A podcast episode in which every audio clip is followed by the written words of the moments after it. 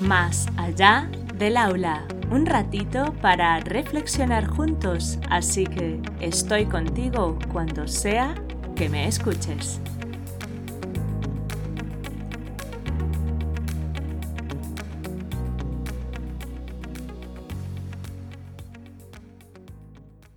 Hola adultos significativos, encantada de teneros al otro lado.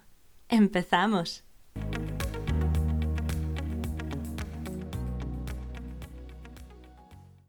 Contradicciones. En el blog escribí una historia que lleva el mismo título que este episodio, donde os hablé de situaciones en las que las contradicciones han hecho su aparición en mi vida. Por eso hoy quiero retomar algunas ideas de esa historia, ya que muchas veces se consideran las contradicciones con relación a las formas de accionar con los peques como un error o fracaso como adulto significativo, que por lo general nos paraliza y volvemos al punto en el que creemos que buscar mejoras para interactuar con los peques es una inversión de energía absurda, porque si total nos vamos a equivocar, ¿qué más da hacerlo de una forma que de otra? A ver, mis queridos adultos significativos, pensad conmigo, ¿Os resulta indiferente que algún compañero de trabajo, vuestro jefe o cliente os solicite alguna información de forma amable que a gritos y de malas formas? A mí, particularmente, me gusta que me traten amablemente. ¿Y a vosotros? Bueno, Voy a partir de la base que en general preferimos ser tratados con respeto y amabilidad, así que una de las cosas que destaqué en aquella historia es un vídeo de YouTube titulado Los 20 hábitos japoneses para vivir mejor. Os dejo el link en la descripción del podcast de hoy, en el que menciona dos hábitos que, para mí, vienen a explicar por qué se pueden presentar las contradicciones. El primero se refiere al método Kaizen, que en resumidas significa ser conscientes de nuestros errores para trabajar en ellos y mejorar continuamente, evitando así rumiar con la culpabilidad por no hacer las cosas bien o mejor. Es decir, es un llamado a realizar acciones pequeñas que nos permitan cambiar esas cosas que nos disgustan o nos impiden sentirnos mejor en nuestro día a día.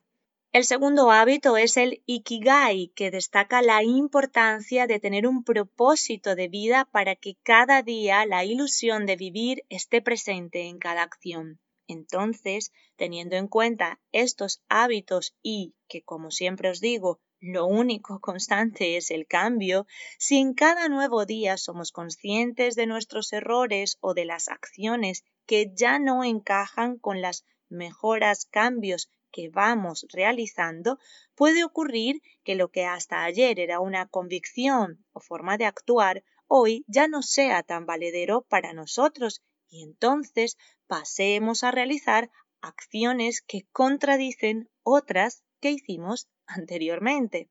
Asimismo, los propósitos de vida se van adaptando, modificando en función de la etapa, momento en el que nos encontramos. Entonces, las acciones también cambiarán para poder movernos en la dirección que nos permita conseguir esos propósitos, aunque difieran de acciones que realizamos en otros momentos de nuestra vida.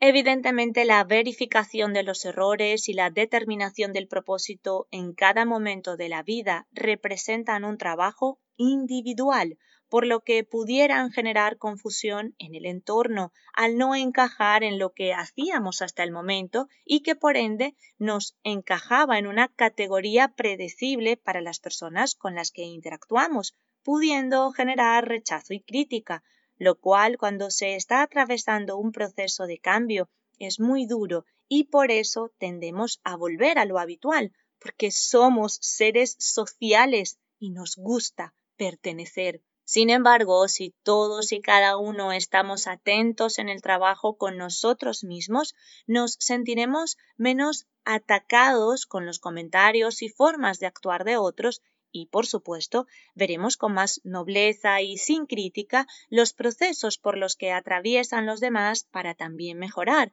y es así como logramos tener interacciones más sinceras y sanas, llenas de empatía.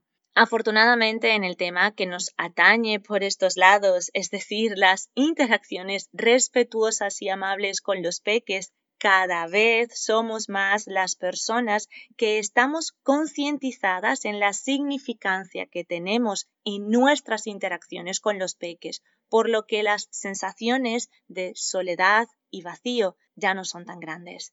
Así que nos doy mucho ánimo para que a pesar de las contradicciones que nos podamos encontrar en este camino como adultos significativos que buscamos interactuar de forma más respetuosa y amable con los peques, continuemos dando pasos hacia adelante.